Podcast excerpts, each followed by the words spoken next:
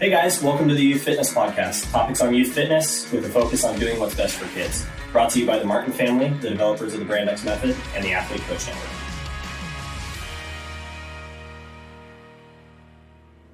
Welcome to the Athlete Coach Network, a new connection based training platform that breaks down regional barriers and connects coaches and athletes anytime, anywhere. You're an athlete and love to push yourself. Who's guiding you? As an athlete, you can filter and search our library to find the perfect coach, or sign up for a membership to get video feedback and comments from our coaches all over the world. As a coach, you can set up your profile and advertise your credentials, set your own price for video reviews or direct messaging to ensure your rates reflects the value of your time. Welcome to the Athlete Coach Network and welcome to the future of sports coaching. James Dowling is a career physical educator. He has worked with children aged 4 to 18 as well as adults for the past 25 years. James is Australian, and apart from in his native land, he has international PE teaching experience in England, Austria, United Arab Emirates, Vietnam, Switzerland, India, and is currently in Luxembourg. He has been a PE teacher, head of department, athletic director, and PE instructional coach. James has been presenting on general physical preparedness and movement literacy since 2011. He consults with PE teams to introduce those strands to revamp or bolster their current curriculum.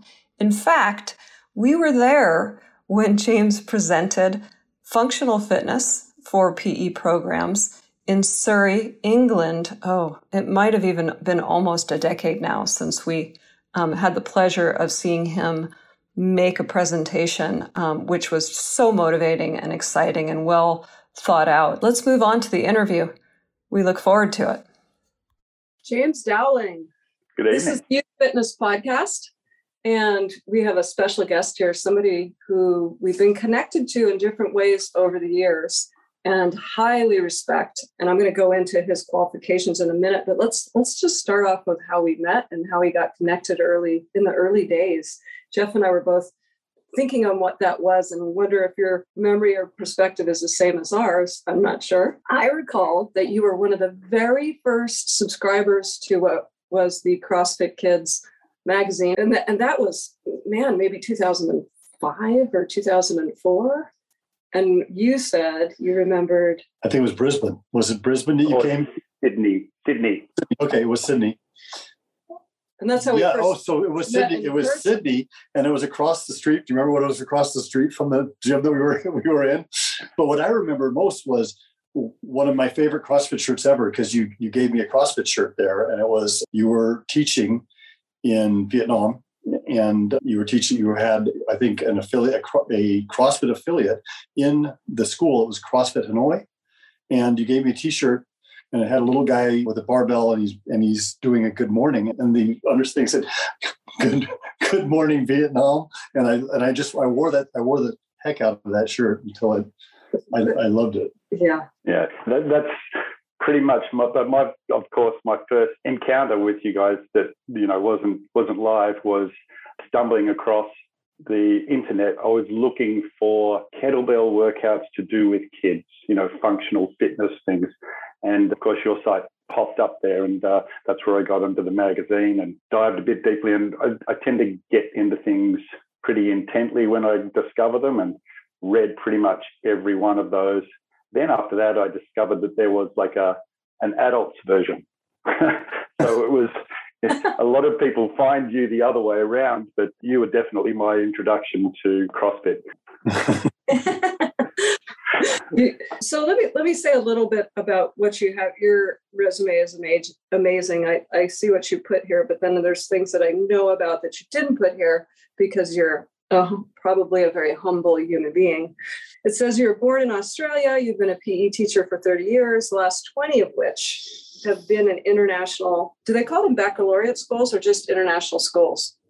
The international schools, but most of them have been the IB, International Baccalaureate Schools. I was in one American school recently. American, as in American curriculum in India. Interesting. Now, see, obviously, I don't know the differences between those, and we should talk about them.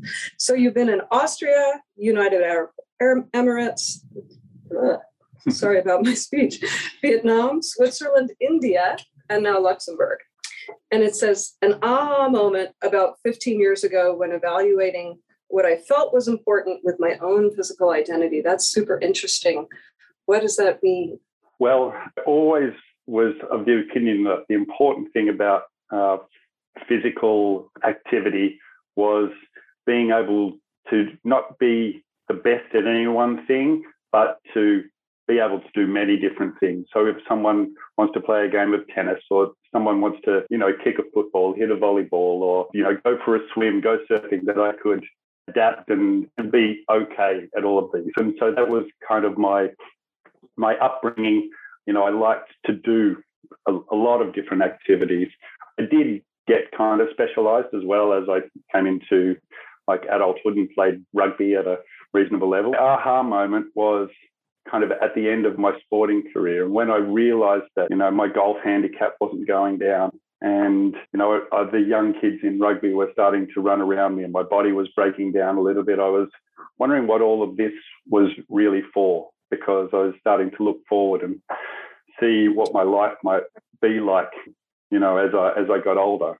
And, you know, I went down that typical, the typical route of run, swim, ride and that's a different beatdown. Right? And so I started getting involved and looking at this idea of functional fitness. And as a PE teacher, my curriculum that I was delivering was all about these different contexts.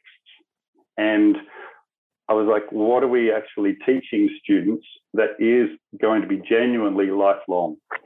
We can show them, you know, dip their toe in, and get them to experience a lot of different physical activities. But they were all, in my mind, kind of disparate, and there was nothing that really tied them together meaningfully that that could serve them for the rest of their life. Sure, it could, you know, they could play a game of volleyball at a, a picnic, or you know, know the rudimentary rules of the different sports. But and also talking to some friends of mine who had very negative experiences with their PE programs, you know, but are really avid runners or hikers or, you know, very physical people now. But the negativity associated with their experience kind of carried on for quite a while until they kind of got comfortable with what they should be doing. You know, so really what they learned in PE never really translated into into real life for them and it did make me think a lot. And now, where I came to this aha moment, I was like, okay, you know, what is at the center of all of these disparate contexts of, of movement is, you know, the person is at the center. The student is the one who is at the middle of it, and it's them learning about themselves. And it should be less about them learning about uh, the rules of badminton or you know how to do a layup. Um, these were just contexts for them to discover their own physicality. So, you know, the the further learning that I did through you guys and you know, thinking more about 10 general physical skills and you know what good movement looked like, it gave me a language to be able to refer to these different movement challenges that they were they were finding. And so then we could we could start to link them together and make it meaningful that way. Interesting. I like that. That's a very unique perspective coming to kind of walking back from what happens in later life to what the experiences were earlier and then introspectively saying is what we're doing and teaching fitness actually leading to a lifetime of health and fitness which is i think a general goal or maybe a goal that we have in common but i think it's interesting how that um, can be derailed that a pe teacher is walking that back you know, yeah. for, from from our perspective, we were parents kind of walking forward and looking at and tripping, you know, and tripping, and lots of tripping, but looking at the exact same things you're saying with PE and going, this isn't serving our kids the way we want them to be served. And I'm not seeing the development of just kind of quote, not see, seeing the development of an athlete here or or athleticism and walking further down the down the road maybe like 2010ish coming to the realization that that the path we'd kind of been on was this where we were you know training kids to be really good athletically in the sagittal plane and realizing that look we need you know life happens in 360 and we're dealing with only one only one direction. And I know we had several discussions when we met you in the UK, kind of along this along these lines. Like, look, we, you know, we were expanding and going like we need to be doing these different things and rotational and anti-rotational and hitting transverse plane and and it was just it was kind of a, again another revelation for us and growth for our, for us as a as a company. Yeah, the uh, the whole physical education profession you know, suffers a little bit of this. I've just been, I'm completing my master's at the moment as well and having a bit of a deeper dive into the history of PE and why it is what it is and what else it could be. And so I've been studying a sociologist called Bourdieu, and he discusses these fields of, you know, cultural capital and habitus and how fields interrelate and interrelate. And uh, the PE industry is just kind of turned into this self-perpetuating thing. We do it because that's the way we were taught, and that's that's a sociological phenomenon, you know. So it doesn't just happen in in my profession, but it's something that it's like we have to kind of actively work to uh, evolve from as well. So you know, holding up that mirror to PE teachers and you know asking, is this the right way, or is this just where we've placed ourselves because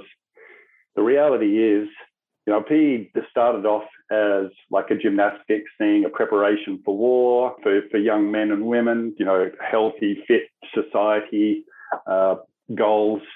And then, um, you know, the, the wealthy classes were able to play these sports. They had a lot more free time. And then when free time and the 40 hour work week came in, then this was more accessible to, you know, the rest of the population we then start playing. It's like, okay, we these are the sports for boys and these are the sports for girls, and you know, it became um, a thing about sport. Then that evolved into, and I've and I've heard you speak about it before, how like a PE class will be if it's basketball, it'll have such a huge variety in, in skill level, and so you know, playing a game at this point is like a ridiculous thing to do because it only serves the ones who can already do, right? and and the ones who cannot just don't get to participate. They don't they don't get touches on the ball. They don't improve. They actually kind of withdraw from it as well. And and so what has happened out of this is, and because the the the gym is our classroom and it's generally off some part of the campus and you've got to travel to get there and then there's changing time at the beginning, and then there's changing time at the end. And you've got this kind of 30 to 45 minutes where you can't really play a game and you can't really do a deep dive into an activity. So you do this thing that David Kirk from Loughborough University calls, you know, sport as sport techniques. And so you don't actually learn the sport, you learn how to do the chest pass. You learn how to do dribble, you learn how to do the layup. And you know, you might get like five minutes or something that where they go, like, put that into a game. And, you know, a, a lot of PE is this sport of sport techniques where it's not the game, they're just things that look like they're part of the game. That's fascinating. I'm wondering what your thoughts are. Like, how do we get here? When I when I was in elementary school, I went to what was called a lab school, and we took teachers in who were learning, and they they did their labs with us one of the things, one of the benefits of that was that we got uh, people who were labbing PE. So things that I got out of that were like we had rope climbing, we had vaulting, we had trampoline, we had all kinds of, you know, we learned physical skills. We learned our you know motor patterns, physical skills. I remember in fifth grade throwing the shot put. It didn't go very far, but I learned how to you know do these kind of things. And then some you know, that was in the uh, 1960s, and then move forward into the 70s. It was it was about um, you know becoming physically fit, and we trying to re, trying to hit the, the uh, presidential physical fitness markers. And then somewhere in the late 70s, early 80s, we turned into this like we need were all about sport the US. in the US. Anyway. And it was really an interesting, you know, looking back on it now for us, I'm looking at the how uh, one of the things we were seeing in when we first kind of looked at this was the disenfranchisement that you talked about where kids come into come into this uh, they don't know how to play basketball. They're told we're playing basketball and they're kind of standing around going like i don't want to do this and uh, feeling bad about it. And and subsequent disenfranchisement from not just the physical education class but physical activity. Like with us we kind of grew up in this different time time and pe was very different for us. And physical activity is just a part of our life. Like this is like if we don't move during the day don't go do something don't go for a walk don't go for a hike don't don't go outside and play or do something. we, um, Yes, it's we like have we've missed something. Yeah, yeah. you know, I and I, you know, I have nothing against like basketball or badminton or anything. It's just you know, I don't believe I'm the one to say that students, you know, this is what you should be doing, and and I, I actually see value in like learning a layup or you know a, an overhead clear or a smash because the way I approach it is that it is a movement pattern. It is like understanding of them as a, a mover, a performer. It's a coordination activity. It's a power activity. You know, they they get to see these kind of connections to the bigger picture of movement, and it's just that's the specific context. Don't try and tell me it's the sport, but it is worthwhile to like practice these techniques just to because we don't generally learn a lot of new movement patterns. It's a movement solution, right? Though it's the most efficient way to get the ball into the basket from the side. So, so you're That's te- right. so that here's the movement solution. Let's practice that. It can be in context of sport, but it also could be, you know, you're playing around, you want to throw the uh, wadded up piece of paper into the trash bucket and get it there first, or the bin, right? yeah, yeah, the rubbish bin. Yeah, yeah. Got to spend a few days at a workshop with Ido Portal, and he he calls them movement riddles. Right, everything we do is a movement riddle. Picking up your pen on the desk, you know, doing a layup. They they're all movement riddles, and you add complexity, i.e., defender. You know, lower, higher, less steps, more steps, bigger takeoff. So you know, uh, that's that's something that I've constantly kind of regurgitated as well. It's like everything is a movement riddle. We just we and we've got to have the tools to solve it, and you know the the right guides for for that process.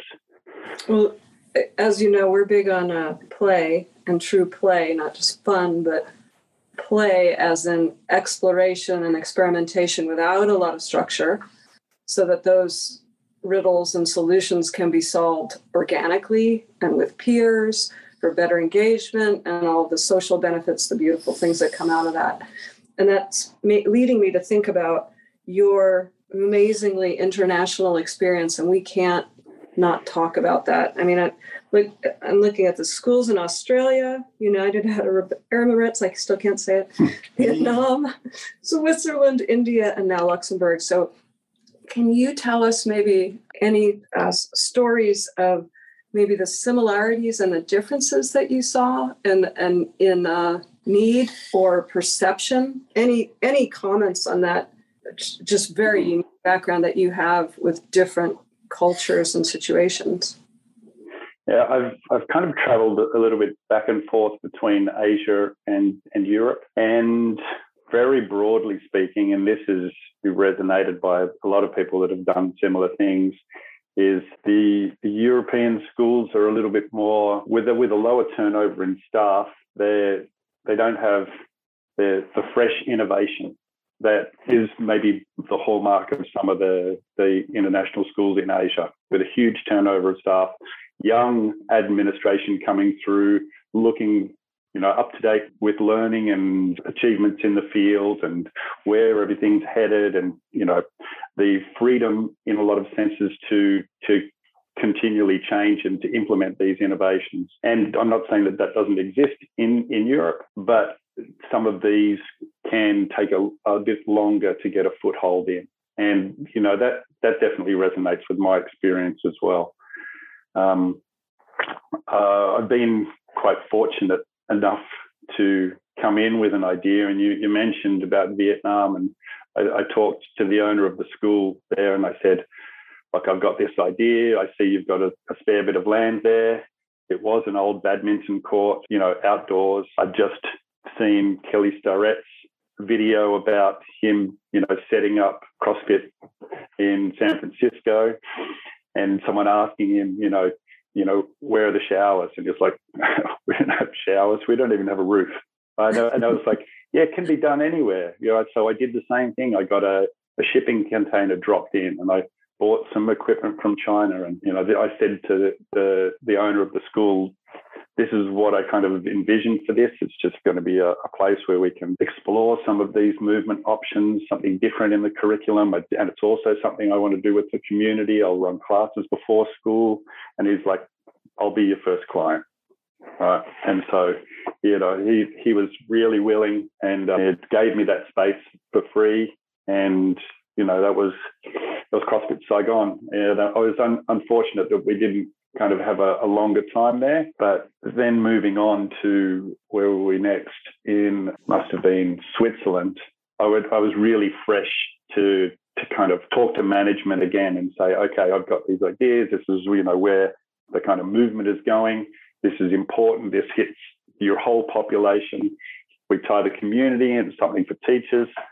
And, you know, I was able to convince the next school as well to, to be able to put, you know, some so a rig in there and get some free weight and some medicine balls and you know so and make our gym space like open space that could structure these lessons in a different way and keep play and all of that all of that great stuff that you you know taught me as well. Then back to india did the same thing again yeah. And now i'm in luxembourg and i'm going in the process of refitting our fitness center uh, because the the people see the need for it and they they latch on to good ideas and you know they appreciate when someone comes in with a bit of enthusiasm as well. And they're typically got a quite a generous budget you know for for the for the academics you know for for facilities.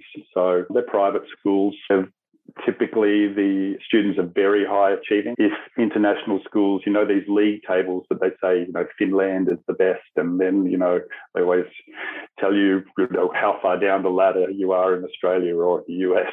You know, if international schools were a country, they would be by some margin the best performing schools in the world. So, you know, they're the the parents are, um, you know, international people, professionals, high level, highly educated themselves. And, and so the schools do benefit from that kind of luxury as well. As far as ability in from Europe to, to Asia, uh, the bigger and the con- more condensed the, the city, like I see, is the lower the physical ability. So I'm talking about your kids from Asian backgrounds, from Korea. We've had a lot of Korean kids, and Japan and India, and the, the, the physical opportunities aren't, aren't, aren't as available for them. And so we do see a uh, a lower entry level you know, into into their physical fitness journey or their, their movement experience. So that is an important thing to kind of recognize. The school at the moment that I'm at, you know, just coming from India, I was like, you know, bubbling inside and quite excited just watching the kids in the playground. And I'm a big person, not to sound too creepy, but to watch them move around the hallways and how they pick up bags and how they walk up and down stairs and whether their feet are facing forward when they move and, you know, how, how do they sit and hold their themselves? Do they constantly slouching or are they can they maintain that bracing throughout their day? So yeah, that was a that was a uh, something I recognised moving into this job. We we talk about all the time. We can't unsee movement anymore. It's just unfortunately every time we look at somebody, it's almost impossible to not note the, those things somewhere in your in your brain, whether it's relevant or not to what's happening. You just see that movement. So that that brings up, we do we have observed it and I'm sure you have too, but it, the context may be different all over the world. But here, in the quite a disastrous drop in the entry level of most kids, where we used to have an assumed vocabulary. We now we call it movement gaps when they don't have that assumed vocabulary that used to be in 2010 uh, every child that almost every child that walked in we could assume they knew how to jump or do a jumping jack or skip. or skip or, or run. or jump rope little things little you, you think of them as little things. Yeah the building but blocks but the building right? blocks of what's going on. Right are their feet do they know how their Right. feet should even be Um, in any or change in different any all of that The- are they connected the- to their feet But I think what you're saying is the, the assumed library of human movement, like we that that we would have assumed 20 years ago, a child walking into our gym or walking into our whatever sport we we were coaching at that time, that they had those things, and it was shocking if somebody didn't. Like, they, and now it seems the opposite is flipped, at least in the U.S., where we're looking at things, the people coming through the door. Almost all of them are lacking uh, common human you know, some some parts of the common human And- movement. and it's the even the high level athlete isn't accepted from that Right.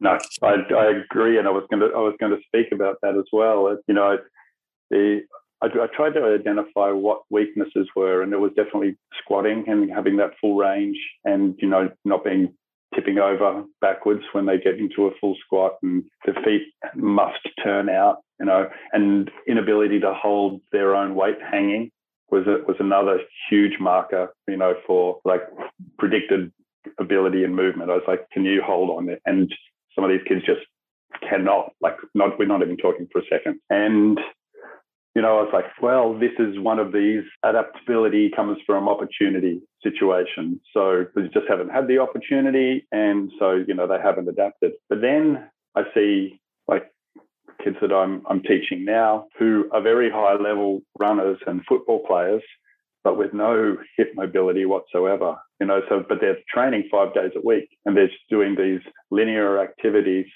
that, you know, don't express full range of movement. And they're becoming, you know, stuck as like 11, 12 year olds. And it's not because they're not getting the requisite movement. It's just that it's all in one direction.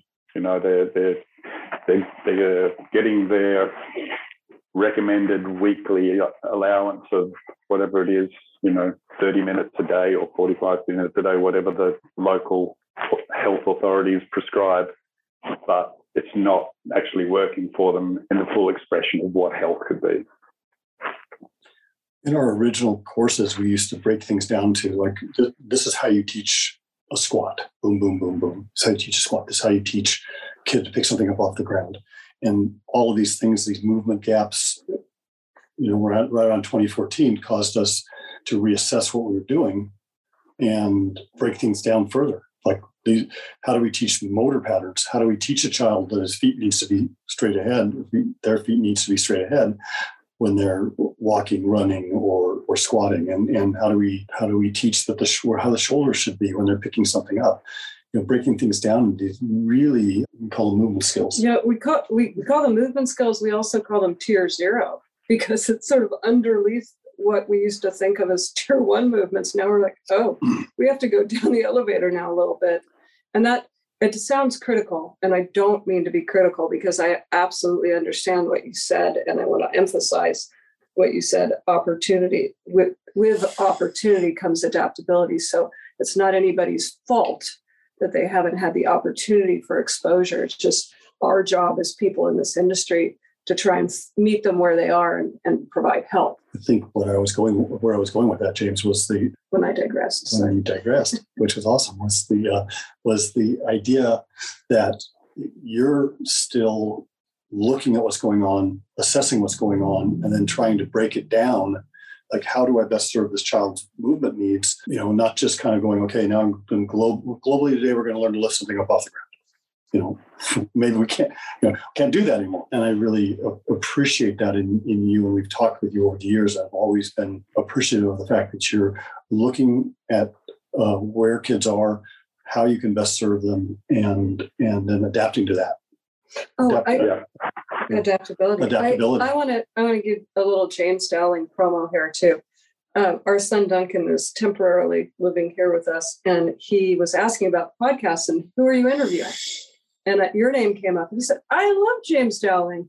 And I remember we went together as a family to Surrey, where you were giving a rock star presentation because it mm-hmm. lives on in my mind and obviously in Duncan's of uh, PE and functional fitness and what you were doing in the schools. And the level of teaching at that function was impressive.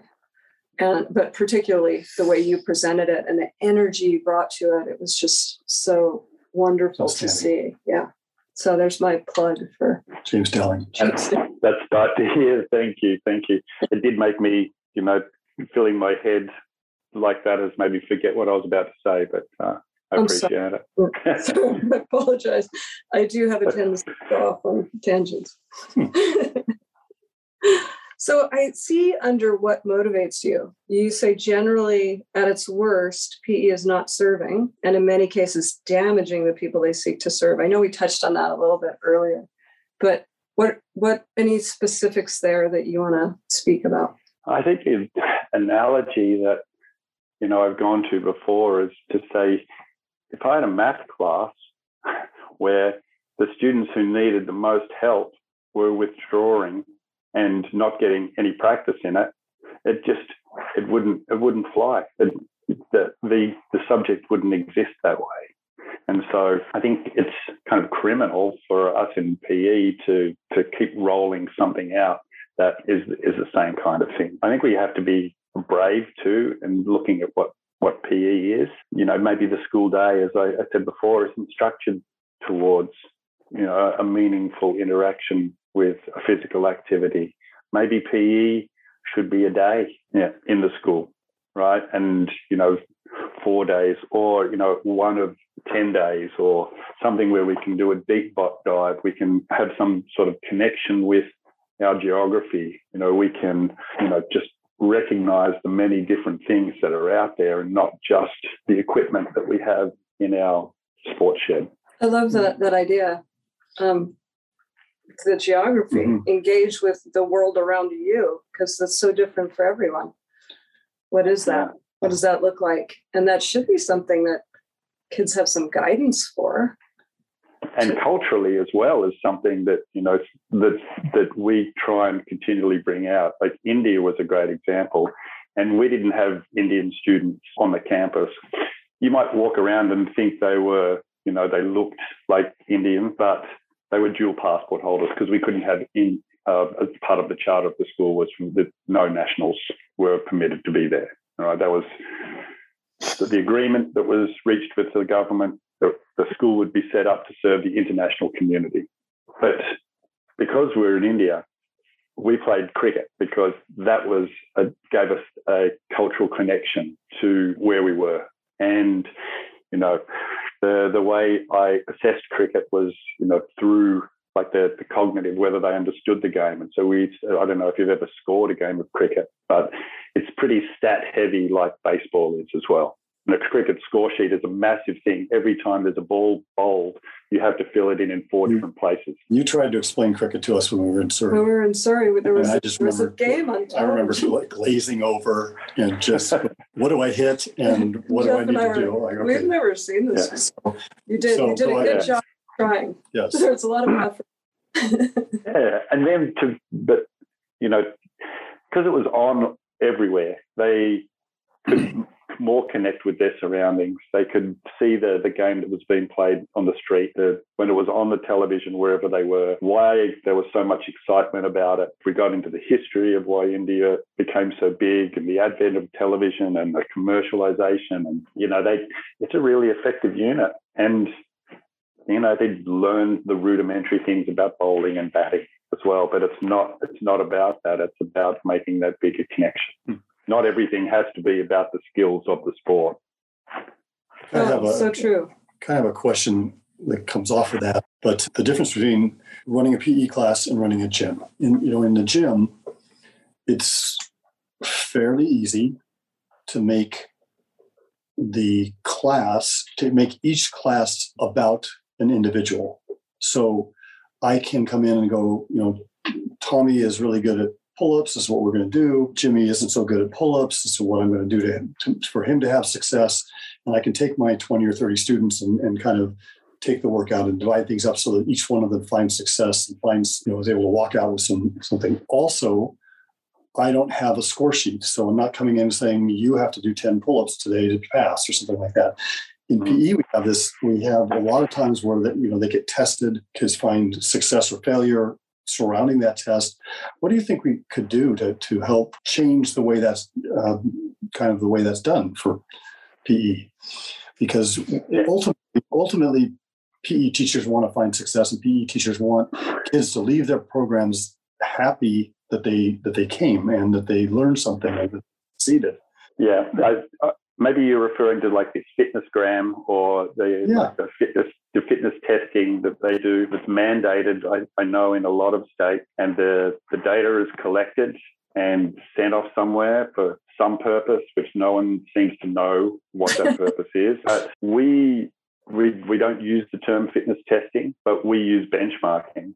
And it is a really important distinction, you know, in terms there, because this is this is how they performed on that day in that activity with these conditions.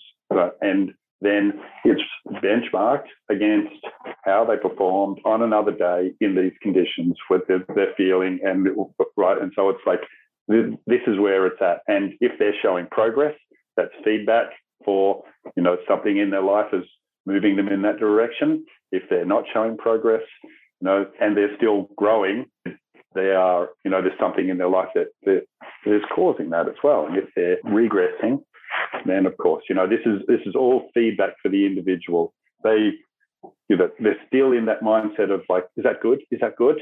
I was like, well, did you improve? Or I was like, but like, what, what, how fast can someone run? You know, the kids will want to do that. I was like, you can go and find that out right? You can you can do that research. That that data is available, but it is not what you're being scored on in this class. That speaks it yeah. speaks to us. We're we're I, I know we're known as being that all about the movement quality and everything and that is we are and and that's a good thing extremely focused on that for in our perception as for the safety and proper development of the child but over time we realized it was so much more than that that we need to look at not just the biological and the movement, we need to look at the psycho and the social and everything we do. And just that language, because instead of saying assessment or test, if we could say benchmarking, brings the stress level down. Like and also the comparison to your last, what was it? What was going on when you took it? Rather than who's the fastest in a whiteboard kind of situation. It's so much more comprehensive and concern for the well-being of that human being.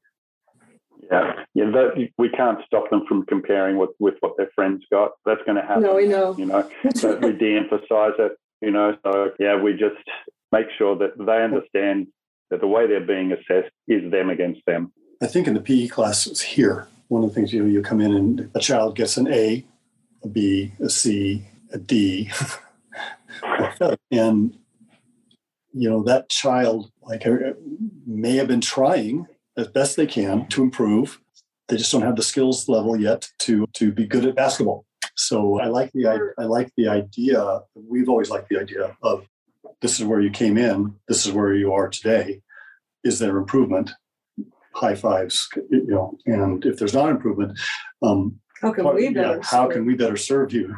Right, to help you make, right. help you get the improvement. Or are there other things, and often there are other things going on in their lives, right. or but I think the I like the idea of benchmarking against yourself mm-hmm. is something that's it's nice. We're moving a lot towards like standards based grading as well.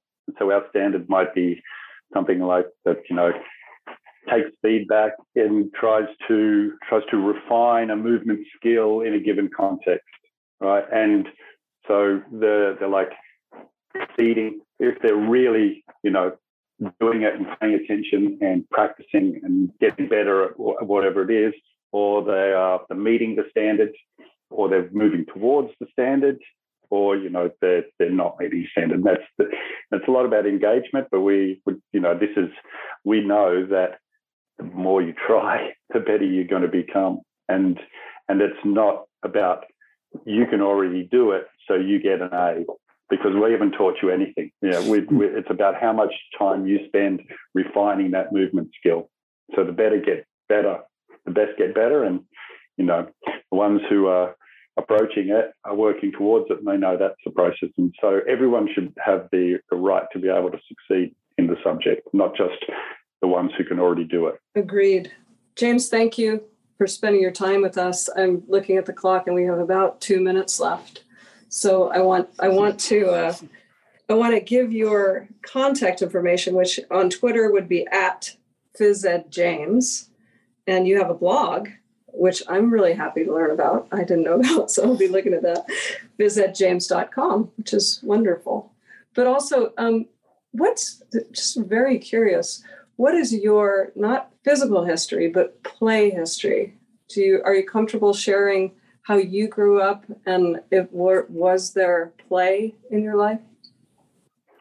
Yeah, well, I, I grew up on a farm, and the, my nearest neighbor was my grandfather, and but he had a tennis court, right? And so I got every raggedy old tennis ball from our collection, and used to you know, go up there and, and serve and play games with myself. And, you know, I didn't have anyone to hit up against or, you know, I'd get the rugby ball and I'd find the, the, the fields with the biggest incline and I'd kick up the hill and see how far I could, you know, kick it up the hill and, and it would roll back down to me. So I had to formulate all these one-on-one, one, one v none games, riding motorbikes and uh, building caves down near the, the creek and bridges and, you know, the outdoor and climbing, you, you mentioned it before, we had a pine tree forest and they were just the best things to climb. Spending my time up in the canopy, you know, going from tree to tree.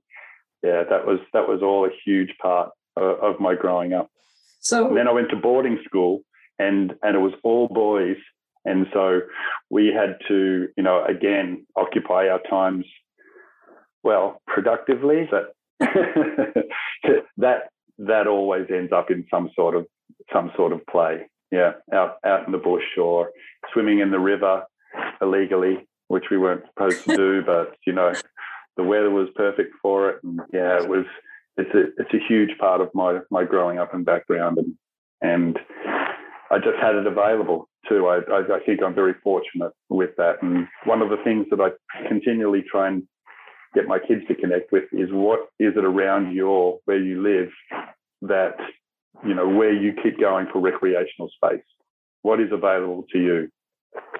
Yeah. where can you go to be active? That was one of our big covid projects as well when we're doing remote learning but to them to show what they did and you know make sure they understood the, the connection with what they had available. Wow that's a whole mm-hmm. subject we didn't do. But but as we mentioned in our, our little talk prior, prior to recording, we are likely to get back in touch at some point to delve into yeah. something else. And that's an interesting subject. James itself. Dowling series two. By then you're going to have a master's degree, so yeah. I have to pimp out my, my bio section a little that's more. Right. James, thank you very much. Yes, thank you so much for your time. We mm-hmm. really appreciate your perspectives. Always a pleasure. Really great to speak with you guys. Thank you. Good to see you. Youth need great coaches now more than ever.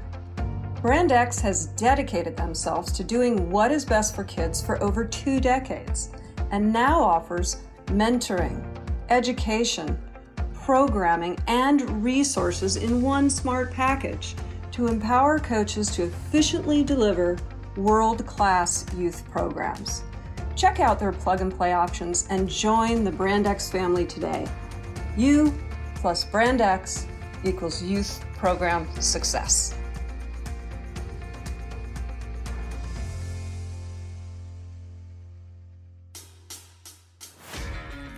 That was a Youth Fitness Podcast, topics on youth fitness with focus on doing what's best for kids. Brought to you by the Martin family, the developers of the Brand X Method and the Athlete Coach Network. We hope you guys enjoyed that episode and you listen for more.